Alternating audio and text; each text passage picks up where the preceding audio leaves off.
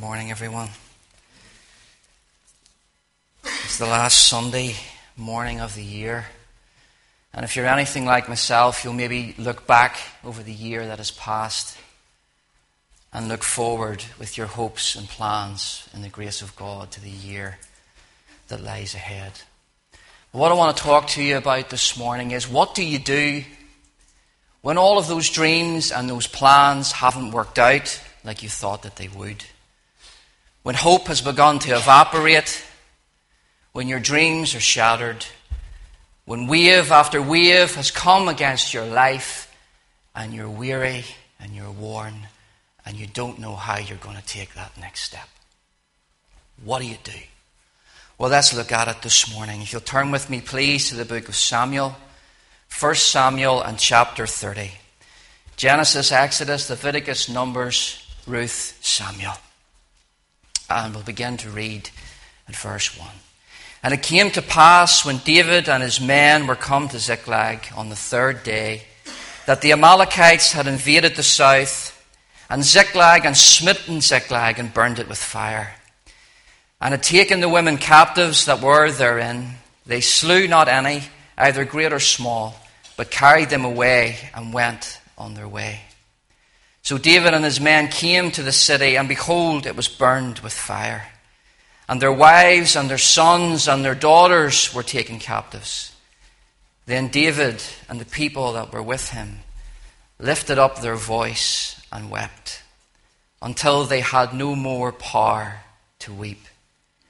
And David's two wives were taken captive Ahinoam the Jezreelitess and Abigail, the wife of Nabal the Carmelite and David was greatly distressed.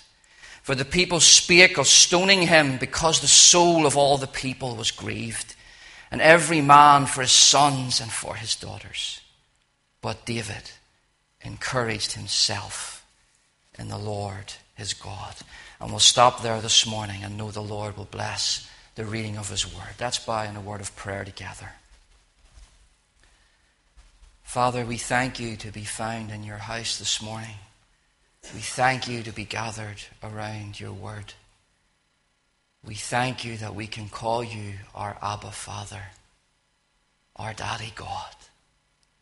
Although you are the King of all glory, yet you care for everything that happens in our lives. This morning, Father, will you be real to us? Will you let us have that face to face encounter with yourself? Will you minister to our hearts, steady our nerves, strengthen our spirits, and give us the garment of praise?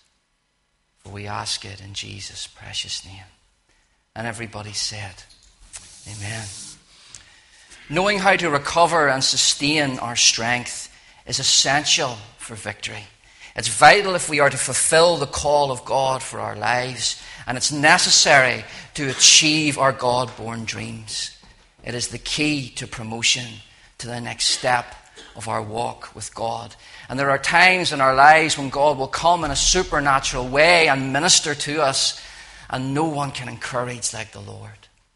And there are times when He will place men and women in our lives, shepherds and pastors and mentors and friends, to encourage us.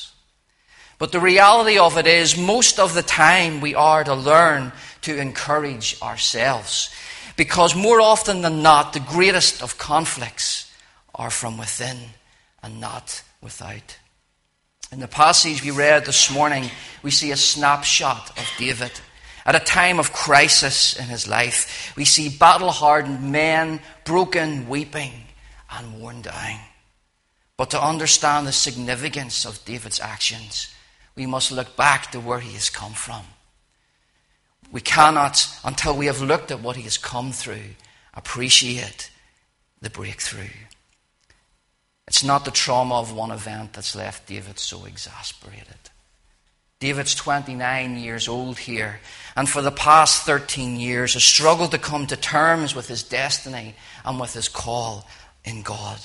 13 years of ups and downs, distractions and discouragements, disappointments and rejections, anxiety and stress and failure and fatigue and hardship and longing and confusion. It's a long time since the prophet Samuel had anointed his head and proclaimed he would be king. It's a long time since the Lord had said, Arise and anoint him, for this is he. David's life would seem a hard and strange schooling for a would be king. Yet as we follow him, surely we can relate to his highs and, and, lows. We can relate to his virtues and his vices. And how many times have we run to his words in the Psalms that were born out of such sorrow and suffering, pain and struggle, or his joy and jubilation? And sooner or later we have found the cry of our very own hearts within the pages of Holy Writ. David's schooling begins with our introduction to him in Samuel 16 and the lonely sheepfolds of Bethlehem. Samuel is sent to the house of Jesse to anoint him a king, but David has eight older brothers. And here it begins. His father does not even send for him, he doesn't even rate him kingly material. David still in the sheepcotes. Forgotten by his father, scoffed at and set at naught by his brothers, but David is God's choice. Despite it all, they cannot sour or starve or poison or pervert David's young nature. There is a wellspring of piety and poetry in David that is independent of adversity. Can you remember those days, brothers and sisters, of your first love, when all was fresh and nothing could get you down or keep you back?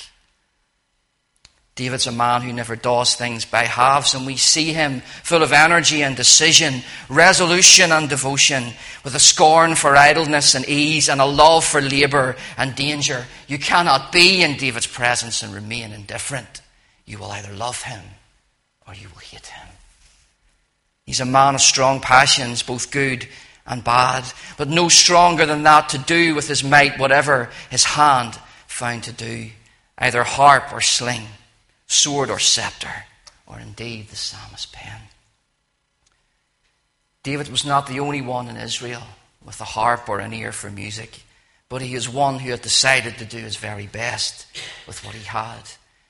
David's harp would sound farther than he ever dreamed, even down through the ages of time to this very morning. There was many a shepherd boy could play a harp, but none other was anointed to soothe the mind of a king. He was not the only owner of a slingshot either. Surely the best made slingshots were owned by the greatest warriors in the courts of Saul. But in the day of trouble and battle, they were found hung on their belts, not put to use in the fight, paralyzed by fear and unbelief. When Goliath came out to deliver his taunts, but not so once David heard. David had a different heart. David's slingshot may have been the simplest, that of a shepherd boy, but it was the one to deliver the smooth stone to the giant's brow that delivered a nation. Do you feel lowly this morning? Do you feel insignificant? Do you feel like your resources are meager and your qualifications slight? Your opportunities few? You feel that those around you are so much more qualified than you. But little put to good use is of infinitely more value than much that is lying waste. Your simple act of faith and availability this morning to God can make history. And some of you have just said in your heart, sitting here in Donegal Elim Church, that can never happen to me. Do you really believe where you sit that God could touch you this morning and make you a voice to a nation? Really, is it any more unlikely than that a shepherd boy without any army training should go out to face a giant a warrior from his youth and slay him with a blow? Is it any more unlikely? Is your God any different than David's was this morning? If you're available to God, anything can happen despite the odds. Promotion comes quickly to David. The doors are opened and popularity and praise. He's given the king's daughter to marry, and he's brought to the king's house. It seems like his dreams are beginning to be fulfilled. But David knew the burden of leadership. And he says, Seemeth it to you a light thing to be a king's son in law, seeing that I am a poor man and lightly esteemed. The women began to chant, Saul slayed his thousands, but David, David is tens of thousands. But David was no hero in his own eyes. David was little in his own eyes, but he was much in God's. But David's burdens were only just beginning. Such chance burned within the heart of Saul, and it says Saul eyed David from that day forward. He watched him with a jealous eye. David had made an enemy for life. Saul was afraid of David because the Lord was with him and had departed from Saul. Saul was yet more afraid of David, and Saul became David's enemy continually. It means he became his hated adversary in any and every manner and way. He would send for David when troubled by an evil spirit David, play. David, bless me. David, help me in this situation. But all the time he planned in his heart to smite David even to the wall with the javelin. When David's wife makes excuse, he's sick, he, he can't come to the court, Saul. Saul says, Bring him up to me in the bed that I may slay him. David had an enemy with no mercy, an enemy with hatred and jealousy in his heart. But this was supposed to be David's breakthrough. This was supposed to be David's rise to power and prominence. It was God's word. God had said he should be king, and now he's here in the palace. He served his time in the sheepcotes. He fought the battle that no other man would face. He went out and he slew Goliath. Surely this is his time. But we find David crying out to Jonathan, Saul's son, What have I done? What is mine iniquity? What sin is there before thy father that he seeketh my life? And David's dreams slowly beginning to crumble and fall apart. And the grace of David's life was met only with hatred and indignation and the opposition of men until David cries out, There is but a step between me and death. And he flees the palace and he flees the presence of Saul. David is a man on the run. He thought all that God had promised him had come, but he's had to leave it all behind. And we read that Saul sought him every day, but God delivered him not into his hand. Soon being associated with David was going to be a dangerous place to be. David's name was anathema. David's name was cursed. You, you, don't want to be around David. You're going to get flack. You're going to get opposition. You're going to have to pay a price to walk with David. And David flees to Ahimelech, the priest, and he eats the showbread, starving. He takes Goliath's sword to him, his only weapon. And the price Ahimelech would pay, along with 85 priests of the Lord that wore the linen ephod would be slaughter once Saul found out. Only Abiathar, Ahimelech's son, escapes to David, and David feels responsible. David feels like it's his fault. He says, I have occasioned the death of all the persons of thy house. David felt responsible. Sometimes when you're going to take a stand for God, the people around you are going to be caught in the crossfire. And David knew the burden that that brought. He sets up his refuge in the cave of Adullam, and we read that everyone in distress and debt and discontented gathered themselves to him, some 400 men, and the anointing of God to be a leader of men was still there in David's heart.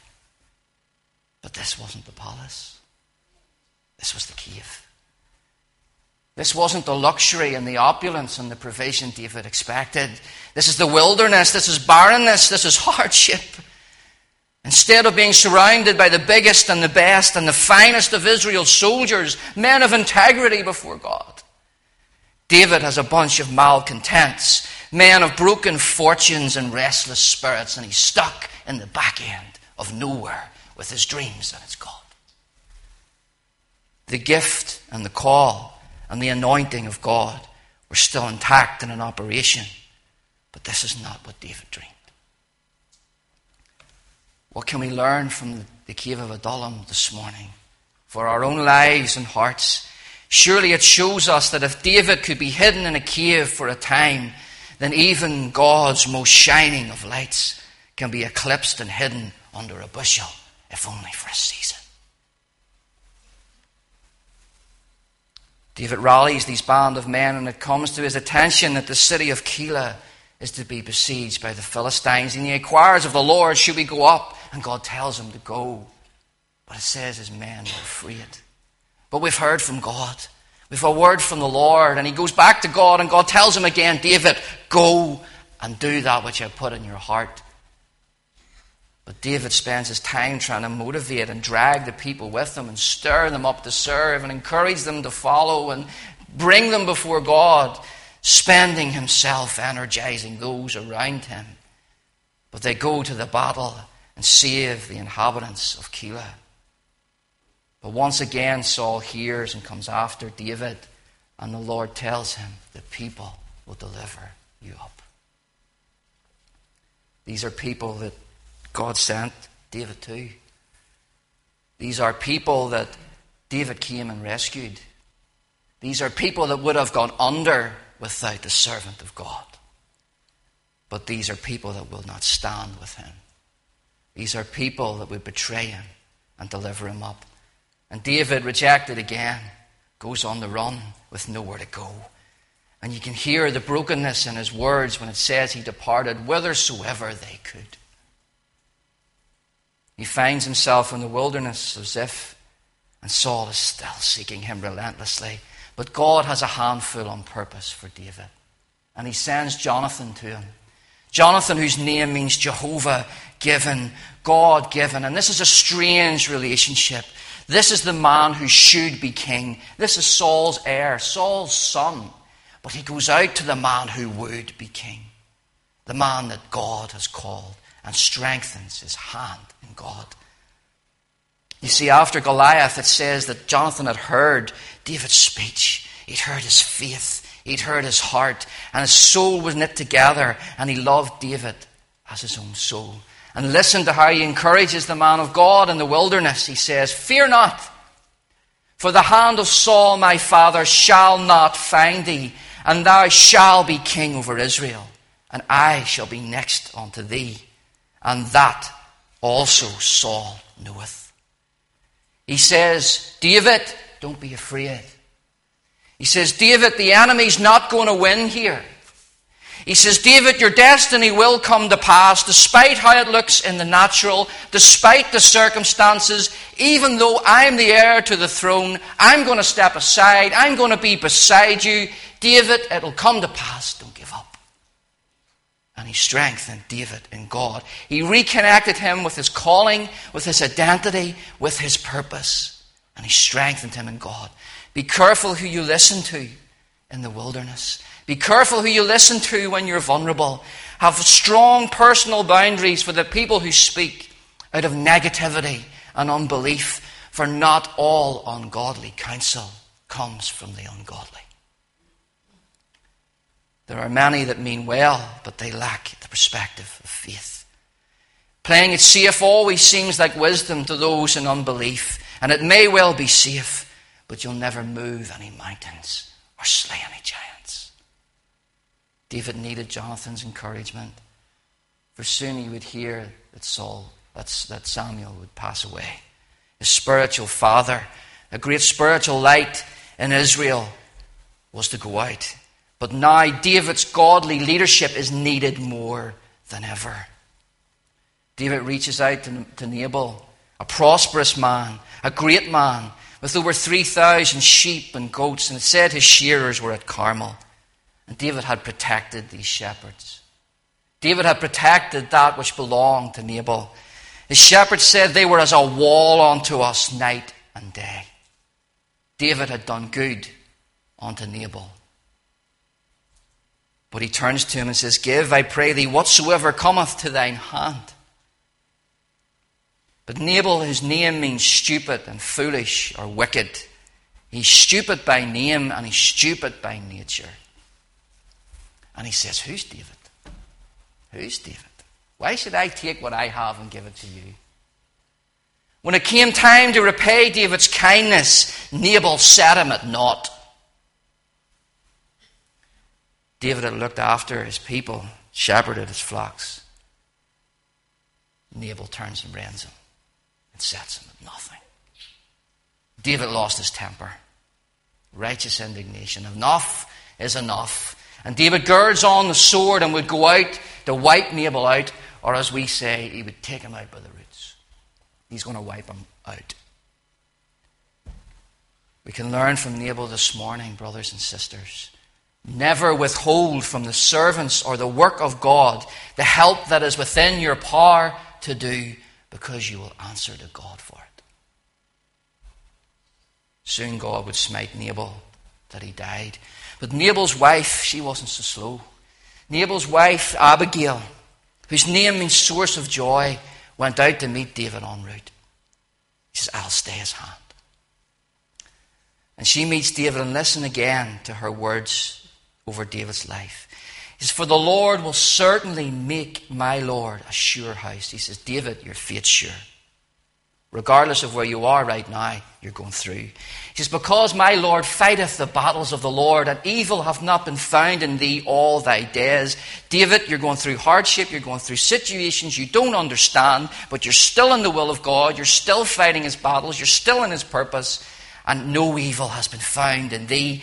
Yet a man is risen to pursue thee and to seek thy soul. Despite getting it all right, David, you still got a battle to fight, and you still got an enemy to face. But listen to her words. She says, But the soul of my Lord shall be bound in the bundle of life with the Lord thy God. You're not on your own, David. Man's help might be vain. People's help might be vain. Their counsel might be inadequate. But God is bound with you, David. All the days of your life, your plan, your purpose, your destiny, you're bound with your God, and He will not let you down and the souls of, the, of your enemies he will sling out as of the middle of a sling. And listen to her faith. She says, It shall come to pass when the Lord shall have done to my Lord according to all the good that he has spoken concerning thee, and shall have appointed thee ruler over Israel. She's got no doubt. David's going to see his destiny through. She says, This shall be no grief unto thee nor offense unto thy heart. David's reminded again of his identity, of his purpose, of the closeness of his God, no matter the hardship that he's going through.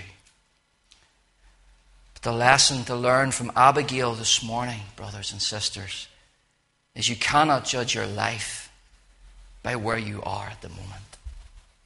You cannot judge your life by where you are at the moment. It's not over yet. It's not over yet. When the promise promises come, this trial shall be no grief unto thee or offense to thy heart. When you're going through an agony, it's because there's an ecstasy ahead. There can be no crying if there is no cross. Several times, Saul's life was in David's hands. He could have removed his enemies he could have taken him out in the wilderness. David was surrounded by men like Abishai, men of valor, man of honor, man of courage. And Abishai says, I'll pin him to the ground with the spear. I'll pin him with a blow. I'll finish it for you, David. Thank God in the day of battle for men like Abishai. But for all of Abishai's heart and courage, Abishai was wrong. Abishai was wrong. David had realized that even though Saul had lost the anointing, even though his leadership was wrong, even though David should have replaced him, even though he was useless at where he'd been put, David had respect to the fact that God was in control. David wouldn't touch him. Because David realized you cannot touch God's anointed and remain guiltless. Take heed to yourself this morning, Abishai, and fight not the battles of the Lord. Lay not your hand, let the Lord lay his hand in his time. In chapter 26 and verse 25, this verse is amazing to me. It says, Then Saul said to David, Blessed be thou, my son David. Thou shalt both do great things and shalt also still prevail. David, you're going to overcome literally and morally. You're able in any and all ways to attain. That's not the bit that amazes me. The finish of this verse says, And David went his way, And Saul returned to his place. What's going on here? You ever ask yourself that? What's going on here? You ever say that before God in humility? Lord, what's going on here? You said it. The prophets declared it. The people know it. The palace knows it. The very heir to the throne knows I'm going to be king. Saul, my enemy, knows it and declares it himself. The Philistines and the world know what you're going to do in my life. But David goes back to the wilderness and Saul to the palace. What's going on? David, surely you're tired of hearing that you're called. You're tired of hearing you have a great plan. You're tired of hearing about all God's going to do and nothing's manifesting and nothing's happening. Do you know what this verse tells me this morning? God has a schedule. God has a time. God has a course. And God has a plan. And if there's a timing, if there's a schedule and a plan, it's because there's a right time for us suddenly in your life. Everybody knew what God was going to do with David, but the time wasn't right. The steps of a good man are ordered of the Lord. David, hold on. David, hold on this morning. Despite what Saul said, David says, I'll now perish one day by the hand of Saul. There's nothing better for me than I should escape to the land of the Philistines. Saul, you promised me the moon and the stars, but as we say in Ulster, Saul, jump in dead on. I'm away. David takes Abigail and Ahinoam and the 600 men and he flees to Achish, the king of Gath.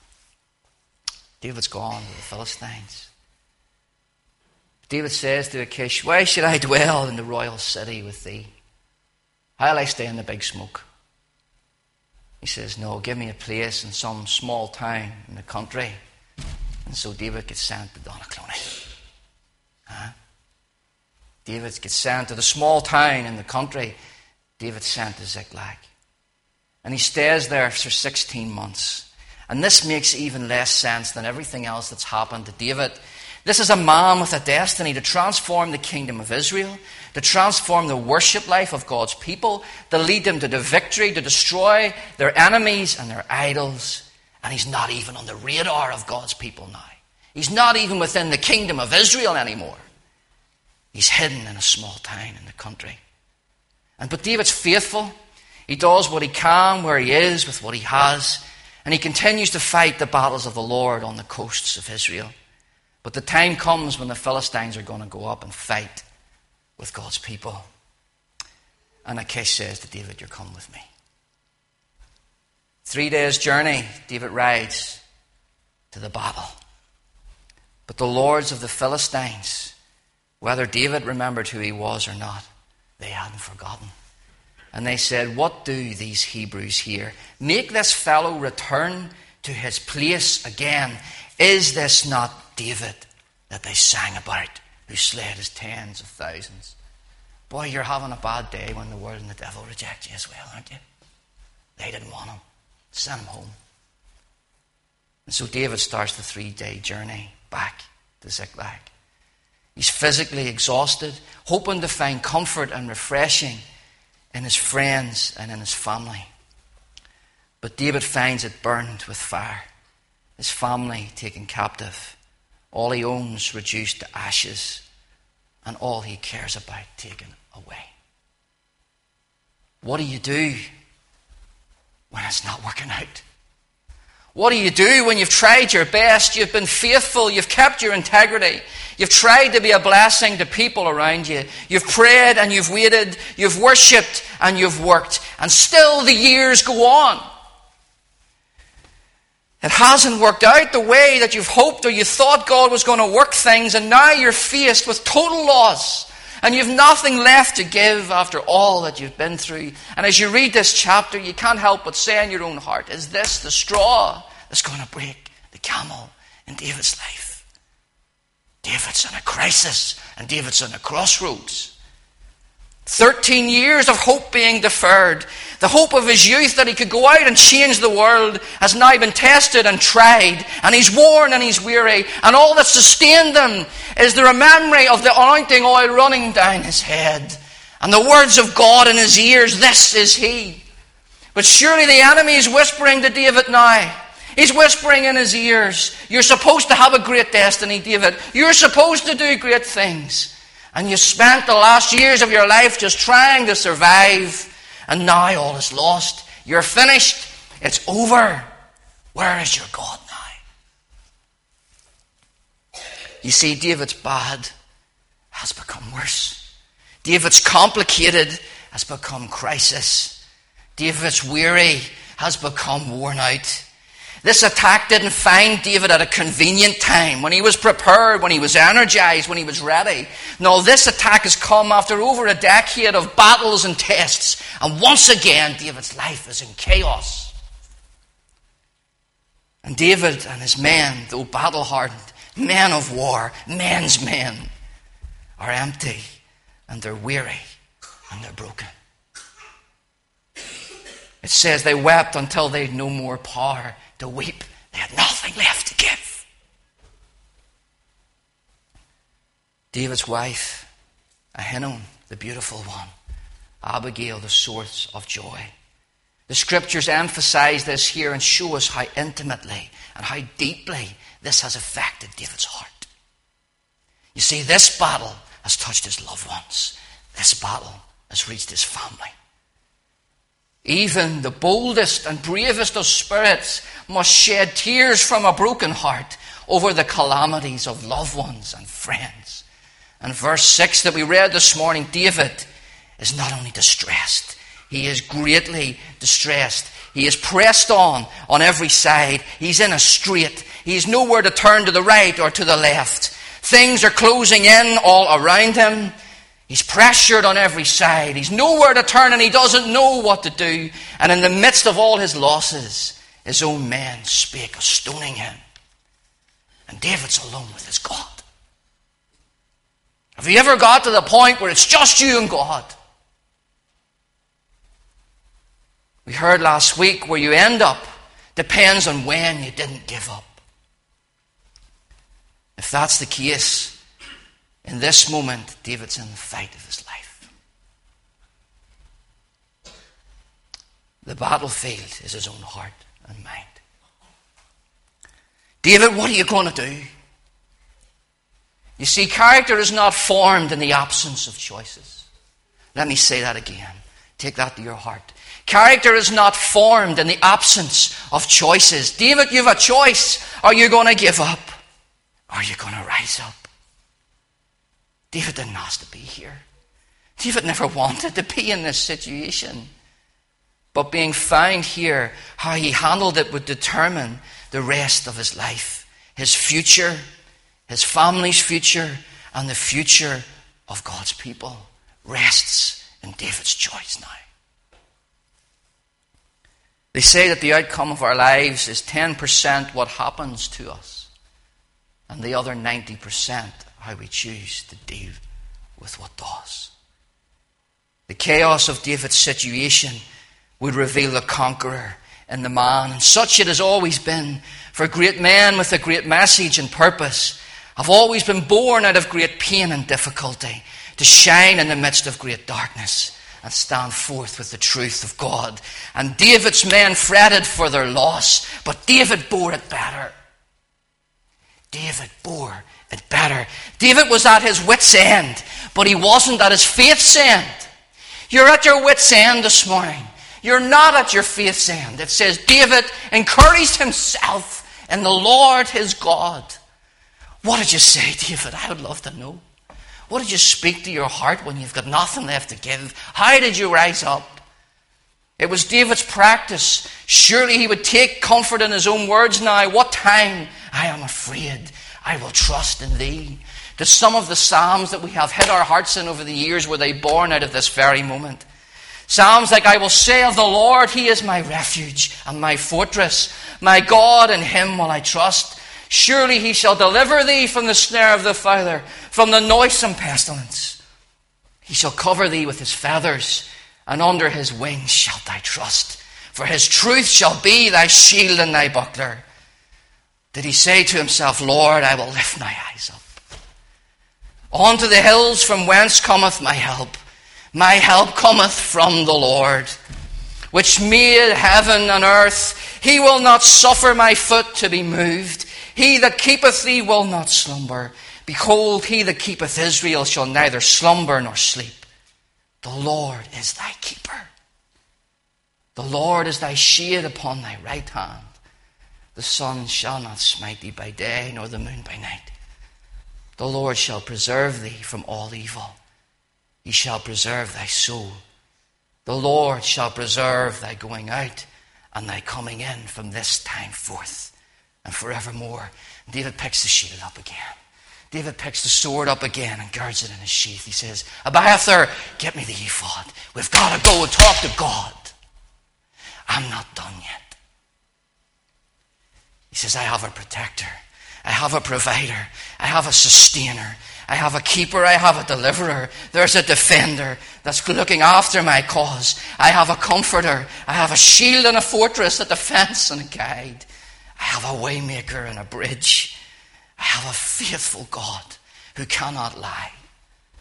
I have a God who knows the end from the beginning when I can't see how it's going to work out. I have the great I am. I have the great I am. Whatever we need this morning, He is the I am. But David only had the shadow, brothers and sisters. We have the substance this morning. There's an open heaven above us because there's an empty tomb. There's a man in the glory whose name is Jesus. There is a great high priest who is interceding for us every day, whose prayers will always be answered. He is not only for us and with us, He is in us this morning. It's Christ in me, the hope of glory. You cannot go under. You will not go under because it says Jesus is the author and the finisher of our faith. You cannot feel this morning because if He started it, He'll finish it. It's not down to you and me. Sheep don't keep the shepherd, the shepherd keeps the sheep. And He says, I have a shepherd, I shall not want. He fashioned us in our mother's womb. Before He formed us, He told Jeremiah, I knew you. And I had a plan for your life. I ordained you. I'm going to see it through. You cannot be separated from the love of God this morning, not by tribulation, not by distress, not by persecution or famine or nakedness or sword. It's not strong enough. You cannot be separated by death or life, angels, principalities, powers, things present or things to come, or any other creature. Nothing can separate us from the love of God in Christ Jesus, our Lord. David says, Lord, what am I going to do? He says, Get up, pursue. But I'm exhausted. Three days' ride, all that's happened. Get up and pursue. Pursue, for thou shalt surely overtake them, and without fail recover all. So David takes his sword, his shield, rallies his strength, and David steps out. It says David pursued and overtook them. And he smote them from the twilight of the evening till the evening of the next day. But David recovered all. David recovered all. Let me close this morning by applying this to our own lives. The Puritan said great faith must expect the most severe of exercises. David was tested to the extreme just before his ascension to the throne. But Goliath was not David's greatest battle or his greatest victory. It was here at Ziklag when David won the battle with himself, when he got the victory of his own heart, when he rose up for one more round. In David's worst moment in the day of crisis and pain, of loneliness and longing, when nothing made sense and he wondered where to go from here, when he wondered if he could face another day, he was no less the man that God had chosen to be king than the day when Samuel first anointed him. The fact was, he was on the threshold of breakthrough, one that would move him from the wilderness to the palace, and his reaction to this moment in his life was the key that unlocked the door. Listen to me this morning. David endured tests that specifically addressed his ability to keep his focus on his identity and purpose in God. Now, take this to your heart and take it with you this morning. he faced continual circumstances for years that directly contradicted God's word over his life. But his job was to ignore the enemy's agenda and develop the strength of character that God was after. This is the schooling for kingship. It's getting up in the morning. God said it. I believe it. That settles it. I don't see it. Nothing's happening. God said it. I believe it. That settles it. I don't feel any different. God said it. I believe it. That settles it. That's how you train a king. David's actions prove what he really believed, and likewise the difficulties in our lives expose the degree to which we really believe God is for us and his words about our destiny are true. This is the strength of our faith this morning, brothers and sisters, in that we have a practical trust in a real God. And we express that trust when we choose to listen to Him in the midst of our circumstances more than any other voice. And then respond to those circumstances in the light of what God has said. This kind of faith God cannot ignore. But faith doesn't make it easy to move forward, but it does make it possible. It does make it possible. David's personal breakthrough kept him standing in front of an unseen door that was about to open the door to the throne room. Within a year, David was king over all Israel. His destiny fulfilled, his dream come true. He would go on to win great battles, extend the kingdom, transform the way that people worshipped, and pen some of the most insightful and beautiful psalms ever written. But his life in this early stage this morning shows us even an anointed, called life can be brought to the breaking point. But if we refuse to let our circumstances, our personal weakness, criticism and opposition, pain and loss, if we refuse to let anything determine our level of faith and passion for the things of God, we will discover the secret of victory in every situation. Who trains a king in a wilderness? But God did. There are periods in all of our lives here this morning. Listen, I'm closing on this, but listen, get this.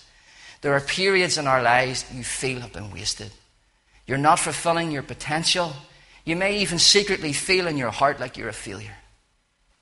Because you don't see yourself operating right now in the way you dreamed that you would.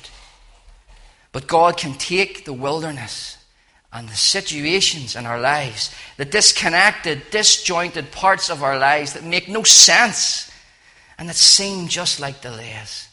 And God can use everything you've been through to equip you for that suddenly moment in your life. I feel led to say this this morning. If you curse the way that God is leading you, you'll never reach the place He's trying to take you to. Let me say that again. If you curse the way that God's leading you, you'll never make it to the place He's trying to take you to. Nothing in your life is wasted this morning. When God keeps our tears in a bottle, you better believe that the circumstances and the situations that caused those tears are not wasted either. If you're in your own personal Ziklag this morning, then remember Him who loves you, who gave everything for you, and all your distresses is distress with you. And lift your eyes to Him this morning. Rise up one more time and pursue, even if it's one weary step in front of the other. Take it anyway. Your destiny is in the fight, your throne room on the horizon as a family of God this morning, as we face a new year, let's rise up together, pursue, overtake, and recover all. May God bless His word to our hearts this morning. Pastor.